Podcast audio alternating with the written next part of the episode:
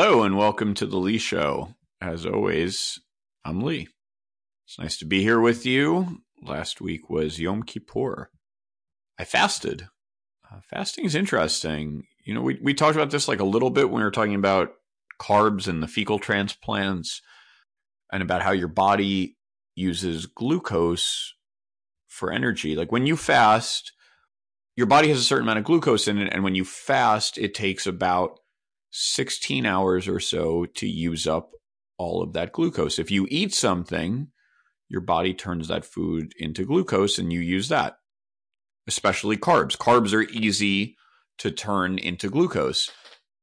And when you fast, you burn down that glucose, and then your body, once you run out of that, your body uses something else for energy, uses ketones, and you burn fat to make ketones. That's why when you do intermittent fasting, you start to burn fat. You get skinnier because you stop using glucose, you start burning fat.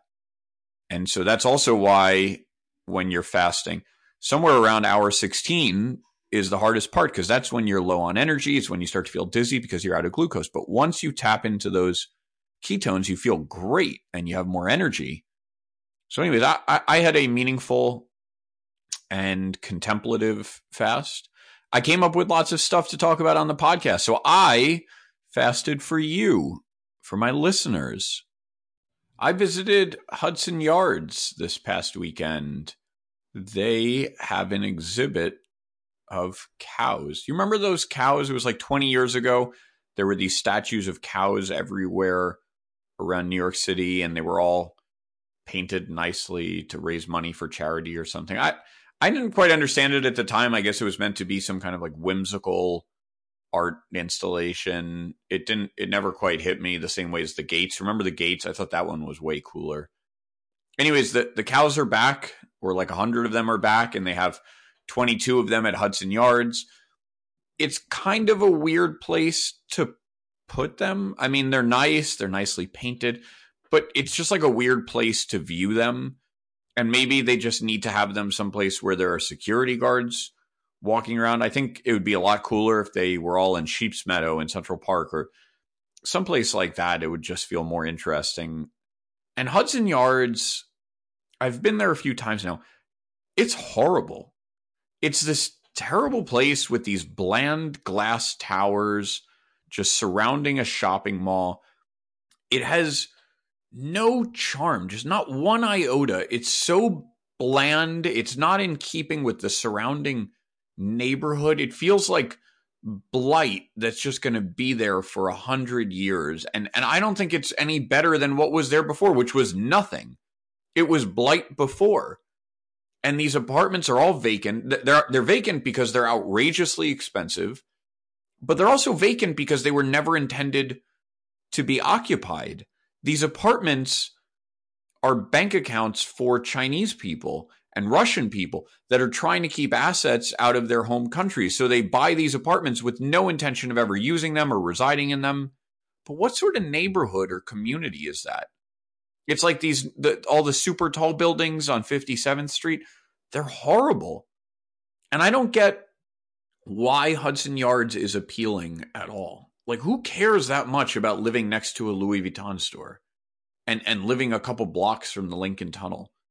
And why did all these companies move their offices to that area? Why did that seem like a great plan? It seems terrible.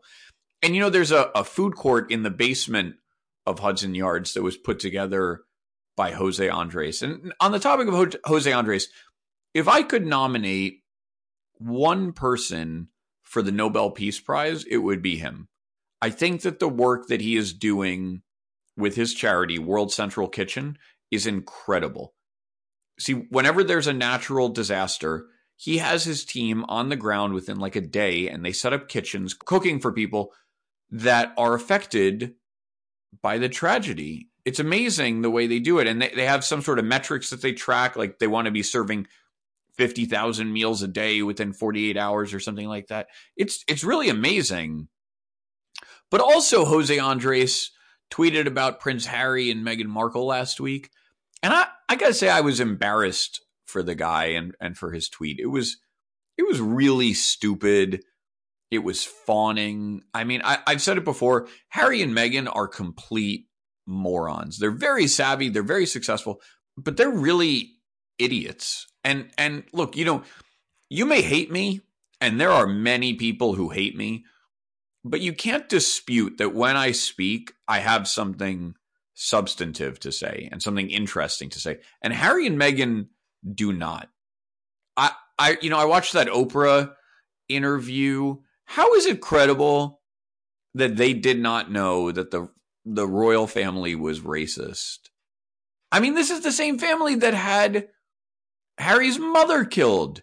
They didn't like that she was divorcing Charles and, and dating an Arab, and so they killed her. And they made up that idiotic story about the paparazzi killing her. Who the fuck thought that was credible?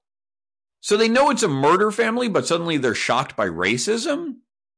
That Oprah interview was awful. You know, you have the, these two idiots. There's Harry and his in his Nazi costume years ago, and now they're on on Netflix making documentaries about kids with club feet or something. They're just grifters. And she married this ginger idiot and brought him to Malibu to make Netflix shows. And and so they just like go on Oprah and they're like, oh no, there was a noose in the bedroom, and it's just it's all bullshit. You know, on HBO they did this show called The Prince. It was this cartoon made by Gary Janetti. It was brilliant. Highly recommend you watch that show. And they did such a good job of making fun of Harry and Meghan. I mean, really of the entire the entire family. Anyways, Hudson Yards, they have they have that idiotic sculpture installation there, the vessel or the ship or whatever. It's hideous. And they had to close the whole the whole installation because people kept using it for suicide there were all these suicide people who would walk up this thing and jump off and kill themselves. And it it's very sad. It's terrible. But first, they started putting more security guards there, but the suicide people were too fast. So then they made a rule that you couldn't go on it alone. You had to be with a buddy. But it still didn't work. And so now it's closed. Maybe it's closed forever. Look, I, I say go all in on it. Make the entire complex about suicide. Have like a Dr. Kevorkian clinic or something and make it a, a suicide theme park. That'd be fun. I've had a couple of listeners who send me messages asking about Evergrande. So I'm going to do a, a very quick primer on what's going on there. It's a situation you have to be aware of. You got to be thinking about this. Evergrande is a huge real estate developer in China. They build buildings, like big apartment buildings and they kept borrowing money and using it to build new buildings and then they'd sell the apartments to individuals to families that's all fine they kept borrowing and, and a lot of these apartments weren't selling at the prices they wanted to get so evergrande has been losing money for a long time and i read somewhere that in total they have somewhere around 300 billion dollars that they've borrowed which is just a staggering amount of money. And most of those loans came from these big Chinese banks. And the banks are mostly controlled by the Communist Party that rules China. And the whole the whole promise of the party is that they provide stability, they provide economic growth, and in exchange, just don't protest, don't expect to have freedom, but they'll keep things running smoothly. But if this entire real estate market in China is a bubble, then suddenly the promise of stability doesn't look so hot. And remember, you know, just two years ago, we had this whole fiasco of the Chinese releasing COVID into the world. So they clearly have some egg on their faces. Now, to me, I think the the parallel, the history lesson that we need to have, and the, the parallel here is Lehman Brothers. You remember Lehman Brothers? in 2008, Lehman had invested in some very stupid stuff. Like they had made loans and bought loans that were really just garbage. And it was really one division of the company that was dumb enough to do this stuff. The rest of the business was fine. People were doing their jobs. And the senior management team, the board, were totally asleep at the wheel. They had no idea that this one group had done all of this idiotic stuff and the extent of it they weren't overseeing it at all. But then it turned out that the stuff that they had invested in was just garbage. And the company was insolvent because all of these big financial services firms, the way that they uh, uh, operate, they rely on a type of funding to keep the business going, where they're constantly borrowing little bits to keep the business going for a short period of time. And suddenly they couldn't get that funding. And then they can't operate. So Lehman Brothers went to the Federal Reserve and they're like, please, sir, we fucked up. You know, can you help us?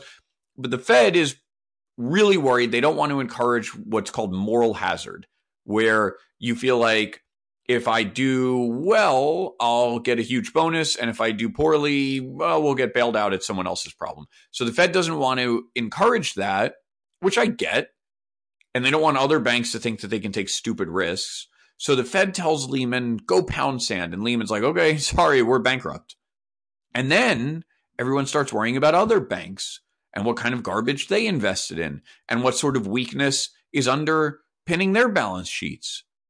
And so suddenly no one wants to provide funding to all of these other banks. And you have this domino effect. And in one weekend, you remember this? In one weekend in September of 2008, the Fed gets all of these banks together and they realized that if they only bailed out a few banks, it's going to make the ones that got bailed out look really weak. So instead, they forced every big bank to take a huge bailout. And some of these banks were pissed, right? Jamie Dimon at JP Morgan Chase, he was pissed. He's like, look, we did a good job. We didn't invest in all this stupid stuff. We don't want your money. We don't want all this oversight and all this money. Leave us out of it. But the Fed made them do it. Now, if the Fed had just bailed out Lehman Brothers instead of letting it fail, it would have been a lot less expensive and disastrous for the world economy than what they did. But when these banks don't have any funding, when they can't operate, they don't lend money. And if they're not lending money, it becomes hard for businesses to get loans, to build new factories, to buy equipment. It becomes hard for individuals to borrow money, to start businesses, to buy houses. The entire economy starts to contract in a recession. And that's bad. People do not like recessions.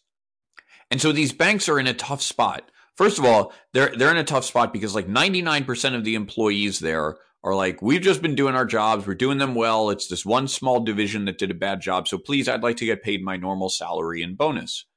And so you have the terrible optics of these giant banks getting bailed out with taxpayer money while they're paying bonuses to investment bankers.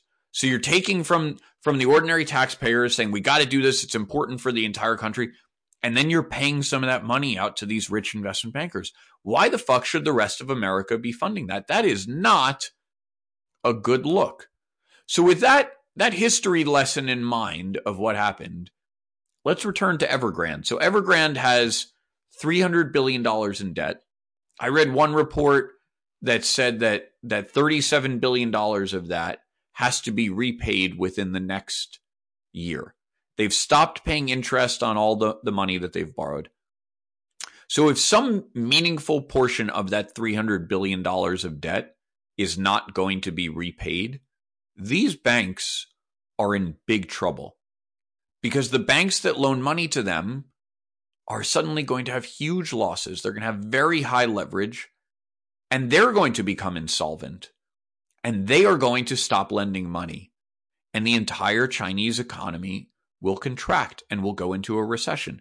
That means that other companies that depend on them to borrow aren't going to be able to operate. No one's going to be building new property because they can't borrow money to finance it. There won't be demand for steel and iron ore and copper. It'll have huge knock on effects for the rest of the world economy. Now, a, a lot of folks have known about this for a while. This isn't like a huge surprise to to many people, but the stock market got clobbered yesterday. And I guess it really depends what you think will happen now. Is the Chinese government going to look at Evergrande and treat it like the Fed treated Lehman Brothers and tell them they can go fuck themselves and it's their problem and let them fail? Or is the Chinese government going to step in and bail out Evergrande? So, like, I, I don't know what happens now. Does the entire Chinese economy head towards a recession? Does the, the Communist Party learn from the Lehman Brothers, situation and realize that they need to intervene and do it in this controlled way so it doesn't have effects on the rest of the world? I, I don't know. If I had to guess, I think the party will intervene. They'll probably let a bunch of folks take a big haircut and stew on it for a bit, and then they'll intervene. But that is a very low confidence prediction. I, I don't feel certain about that at all. And things could get worse before they get better. But if they're going to intervene, they really need to make a clear message on how any of the problems at Evergrande are going to be ring fenced from causing a spillover, both a financial spillover and a real spillover into the broader economy. It's time for a quick word from our sponsor. I love podcasts. You love podcasts. Osama bin Laden loved podcasts, I think.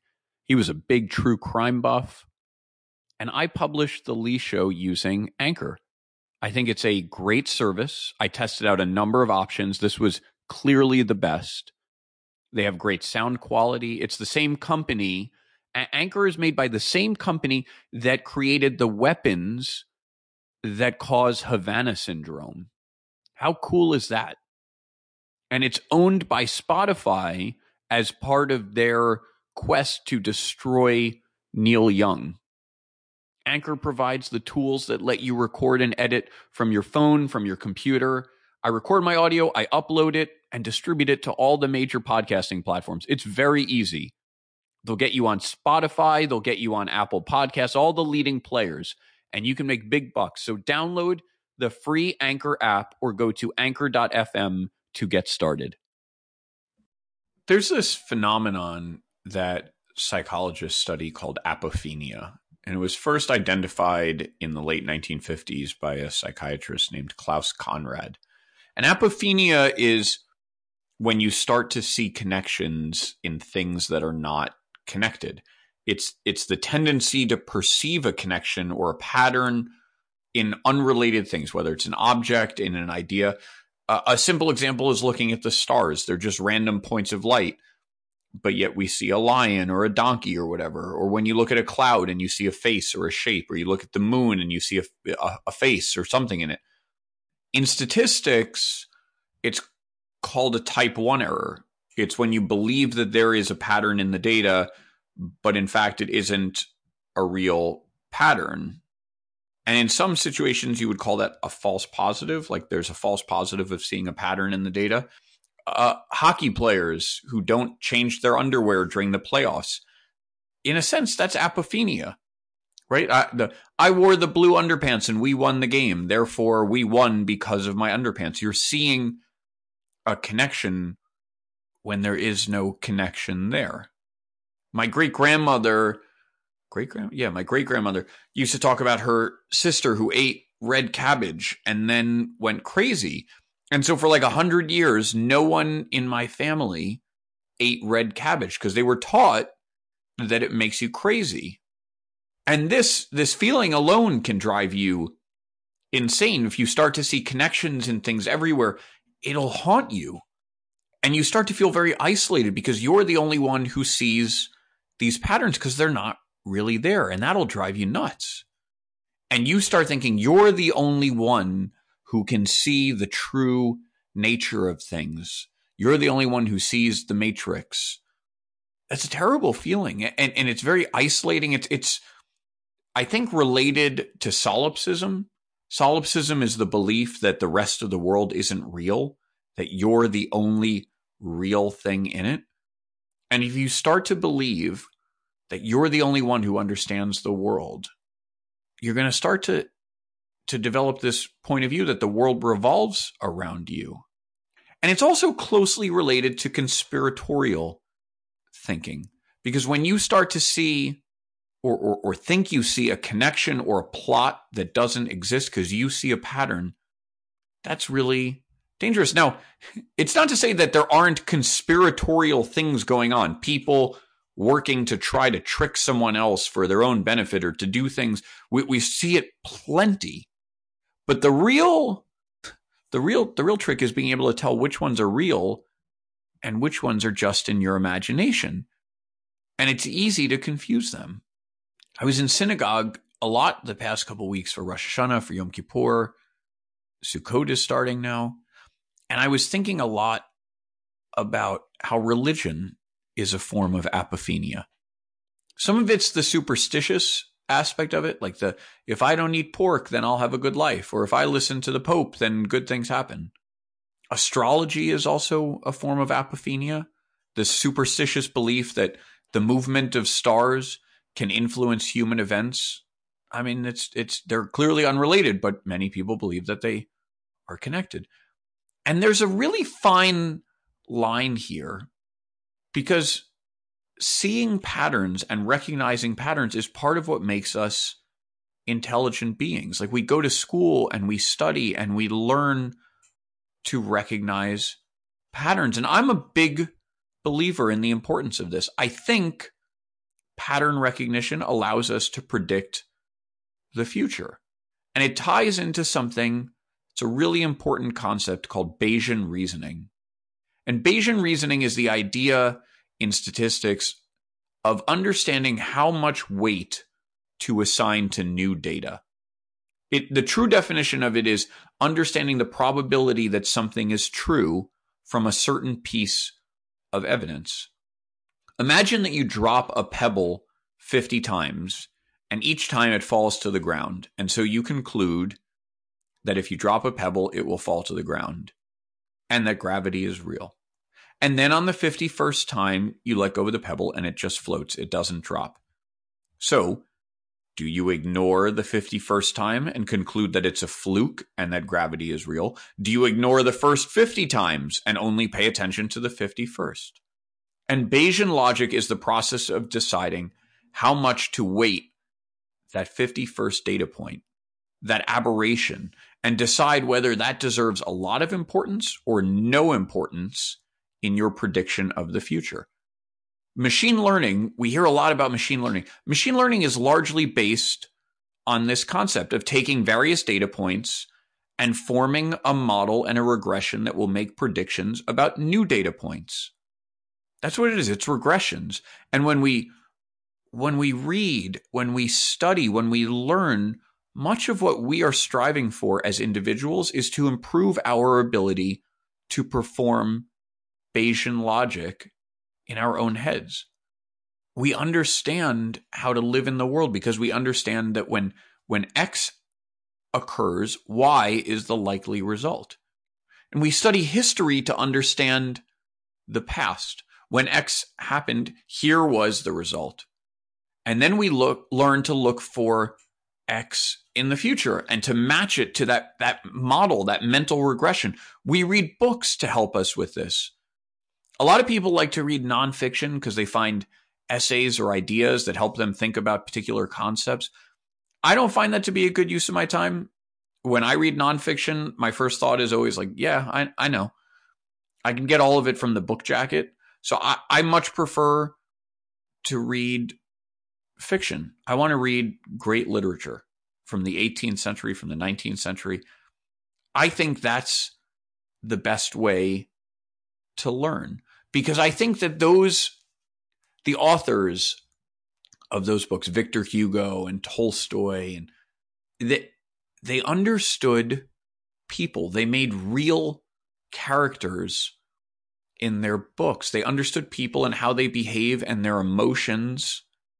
And they wrote about them in real ways jealousy, anger, revenge, love. I mean, there's only so many different types of emotions and stories in the world and they understood them. And if you understand people, you'll understand how people will behave. And so you, you can figure out that, that mental regression model to understand how to predict the future.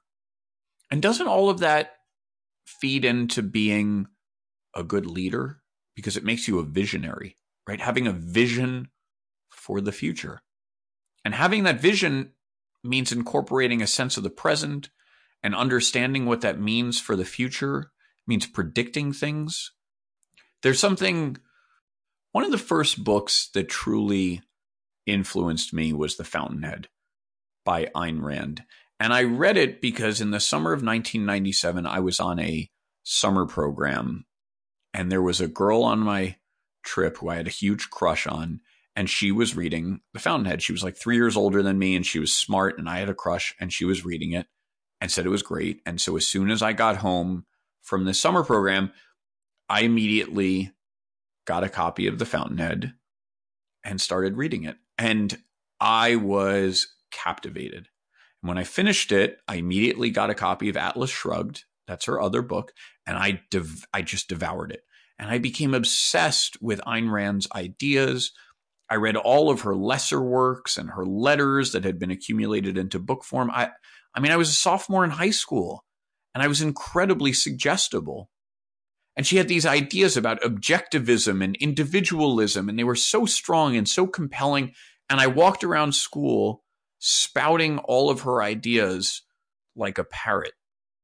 And in one interview with her that I read, she was asked what's the most influential uh, book for her, or the most influential author, and she named Victor Hugo. And I, the only thing I was familiar with by Victor Hugo was Les Mis. I had seen the Broadway musical when I was younger. I'd listened to the music, but that was the extent of my knowledge of the story. So I decided if this book was influential for my literary idol, then I should go and read it. So I got a, a, copy of the Penguin Classics edition translated by Norman Denny, and I read it.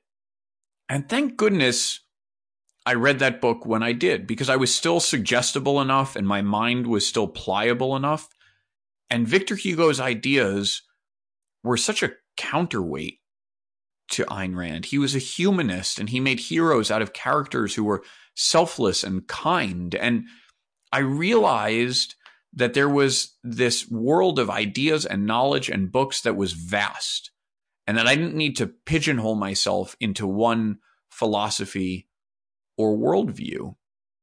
And I realized that Ayn Rand provided a lot of the intellectual underpinnings of all kinds of movements and people social Darwinism and all sorts of other, uh, uh, you know, garbage. But there were other ideas out there that I could immerse myself in and learn to counteract this kind of drivel. And reading this stuff and thinking carefully about them, it taught me to think for myself, to think critically, not to just absorb whatever was spoon fed to me. Now I can, you know, with, with the, the benefit of, of distance, I've reread Atlas Shrugged and realized its flaws in the writing and the ideas. I mean, the writing is is childish. It's uh, everything's black and white. There's heroes and anti-heroes, and there's no room for subtlety or gray area. It's so boring. And you know, I I I see it in some young people that I know that they catch on to some idea on social media or otherwise, and it's catchy and it sticks, and then that's it they never learn to counterbalance it. They never learn a different approach. And then they end up believing some sort of bullshit that they picked up on social media for life. That's dangerous. But to me, this is reading these great books. That's that's important. That's how you learn to understand and predict things.